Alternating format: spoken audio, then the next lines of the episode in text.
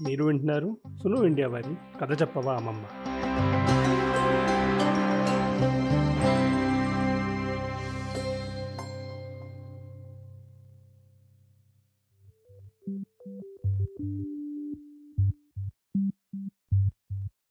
ఒక అమ్మమ్మగా బామ్మగా సింపుల్గా చెప్పాలంటే గ్రాండ్ మామ్గా. పిల్లలకు నీతి కథలు చెప్పడం నాకు ఇష్టం నా పేరు ధర్మవరపు చాముండేశ్వరి. కానీ నీతి కథలు కూడా ఎవాల్వ్ అవ్వాలి కదా. నేటి పిల్లలకి వారి చుట్టూ ఉండే పరిసరాలు ప్రాణులు ప్రకృతి పట్ల సరైన అవగాహన కల్పించేలా కథలు చెప్పాలి మనం. ఎప్పుడో చిన్నప్పటి నీతి కథలు నేటికి వర్తించినా వాటిని చెప్పే శైలి అదేనండి. స్టైల్లో కొంత మార్పు అవసరమని నా నమ్మకం. అందువల్ల కథలను కొత్తగా నేటి తరానికి అనుగుణంగా చెప్పాలనే నా చిన్ని ప్రయత్నంలోని భాగమే కథ చెప్పవా? అమ్మమ్మ అనే నా పాడ్కాస్ట్. కథ చెప్పవా? అమ్మమ్మకి స్వాగతం సుస్వాగతం. ఈశ్వరి ఆంటీ కథలు. కథ పేరు బావిలో కప్ప. దసరా సెలవులు ఇచ్చారు. పిల్లలందరూ ఆనందంగా ఆడుకుంటున్నారు. ఇంతలో బన్నీ సన్నీ వాదనకి దిగారు. అంటే ఆర్గ్యుమెంట్ చేసుకుంటున్నారు.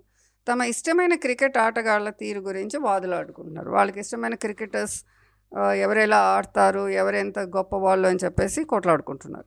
సన్నీ వాదన్ని ఆర్గ్యుమెంట్ని బన్నీ ఒప్పుకోలేదు. విసుగు చెందిన సన్నీ నీలాంటి మొండివాడితో నాకేం పని? అని స్నేహితులతో వెళ్ళిపోతుంటే ఇదంతా విన్న ఈశ్వరి ఆంటీ సన్నీ బన్నీ ఇలా రండి అని పిలిచారు. వారిద్దరితో పాటు మిగిలిన ఫ్రెండ్స్ అంతా కూడా వచ్చారు. వారికి తెలుసు ఆంటీ పిలిచారంటే మంచి స్టోరీ చెప్తారని.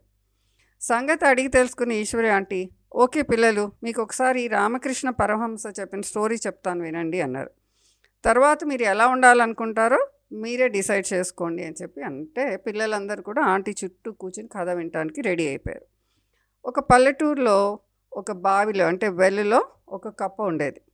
అది అక్కడే పుట్టి పెరగడంతో దానికి లోకం అంటే ఏంటో తెలీదు. దానికి తెలిసిందల్లా ఆ గుండ్రంగా ఉన్న బావి. అది ఎందుకంటే అక్కడే పుట్టింది వాళ్ళ అమ్మ అమ్మమ్మ అందరూ అక్కడే ఉండేవాళ్ళు కాబట్టి. బావే దాని లైఫ్. దా బావే దాని వెళ్ళే దాని వరల్డ్. ఒకనాడు పెద్ద వానలు కురవడంతో ఫ్లడ్స్ వచ్చేసాయి. బావి కూడా వాన నీటితో రెయిన్ వాటర్తో ఫుల్గా నిండిపోయింది. ఇందులోకి దగ్గరలో ఉన్న ఒక చెరువు నుండి ఇంకో కప్ప వచ్చింది. బావిలో కప్ప చెరువులో ఉన్న కప్పను చూసి మీరెవరు? ఎక్కడి నుంచి వస్తున్నారు? నేను ఎప్పుడూ చూడలేదే అని అడిగితే దానికి ఆ కప్ప అయ్యా నేను దగ్గరలోనే ఒక చెరువులో ఉంటాను. వరద కొట్టుకొచ్చాను. వాన వరద తగ్గేదాకా నన్ను ఇక్కడే ఉండనివ్వండి ప్లీజ్ అని చెప్పేసి చాలా హంబుల్గా వినయంగా రిక్వెస్ట్ చేసింది. దానికి బావిలో ఉన్న కప్ప సరే ఉండనిస్తాను. నాకు ఇక్కడ ఎవ్వరూ ఫ్రెండ్స్ లేరు. నువ్వు ఉంటే సందడిగా ఉంటుంది అని ఒప్పుకుంది. ఈ ఇద్దరు కప్పలు కొంతకాలం తర్వాత మంచి ఫ్రెండ్స్ అయిపోయారు. సంతోషంగా కలిసిమెలిసి మీలాగే హ్యాపీగా ఆడుకుంటూ కబులు చెప్పుకుంటూ ఫన్ చేసుకుంటూ ఉన్నారు.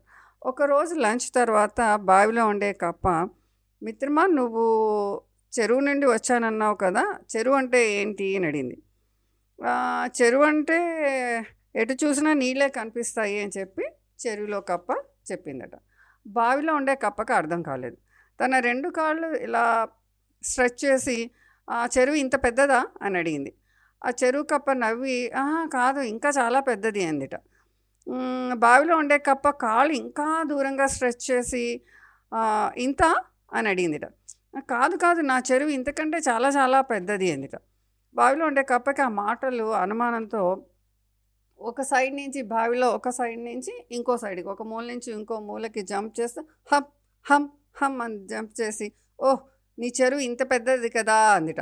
దానికి చెరువు కప్పని నవ్వుతూ ఫ్రెండ్ నీకు ఎలా చెప్పాలి? నువ్వు నా చెరువుని చూస్తే కానీ నీకు తెలీదు. నీ బావితో నా చెరువుని కంపేర్ చేయలేం పోల్చలేం అందిట.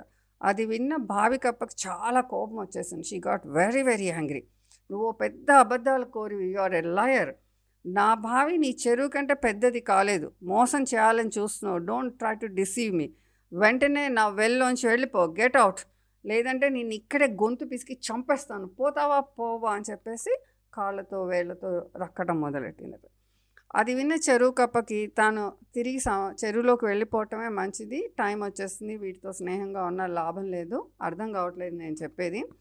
ఈ బావిలో ఉండే కప్పకి ప్రపంచం గురించి తెలుసుకోలేదు తెలీదు చెప్పినా అర్థం కావట్లేదు అని చెప్పేసి ఓకే నేను వెళ్ళిపోతాను అని చెప్పి వెళ్ళిపోయిందట. పిల్లలు మనలో కూడా కొంతమందికి బావిలో కప్పలాగే తమకు తెలిసిందే నిజం అనుకుంటారు. Whatever they know that is real అనుకుంటారు. ఇతరులు చెప్పిన మాటల్లోంచి నిజాలు ట్రా వినటానికి అర్థం చేసుకోవడానికి ఎంత మాత్రం ట్రై చేయరు. మన ఇష్టాలు మన అలవాట్లు మన లైకింగ్స్ మన హ్యాబిట్స్ మన ఒపీనియన్స్ అవే కరెక్ట్. ఇతరులకి ఏవి కరెక్ట్ కాదు అని చెప్పేసి వాళ్ళనితో ఆర్గ్యూ చేస్తాం ఫైట్ చేస్తాం కొట్లాడతాం. అలా చాలా నేరో మైండెడ్గా ఆలోచిస్తాం అని చెప్పి ఆంటీ చెప్పారు.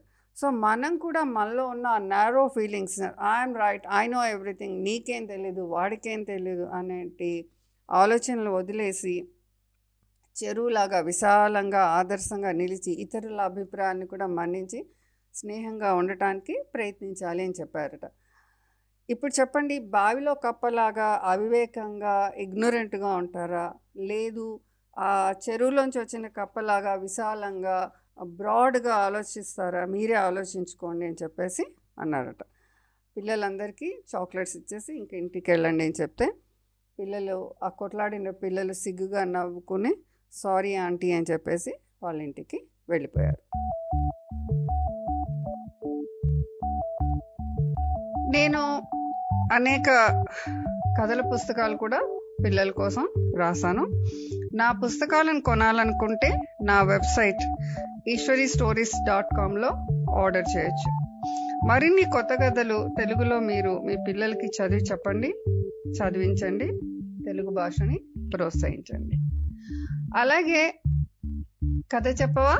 అమ్మమ్మ అనే శీర్షికన నేను వినిపించే నా కథలు కొత్త తరం కథలు మీ పిల్లలకి వినిపించాలి అంటే వినటం ఎలా ఎక్కడ వినాలి?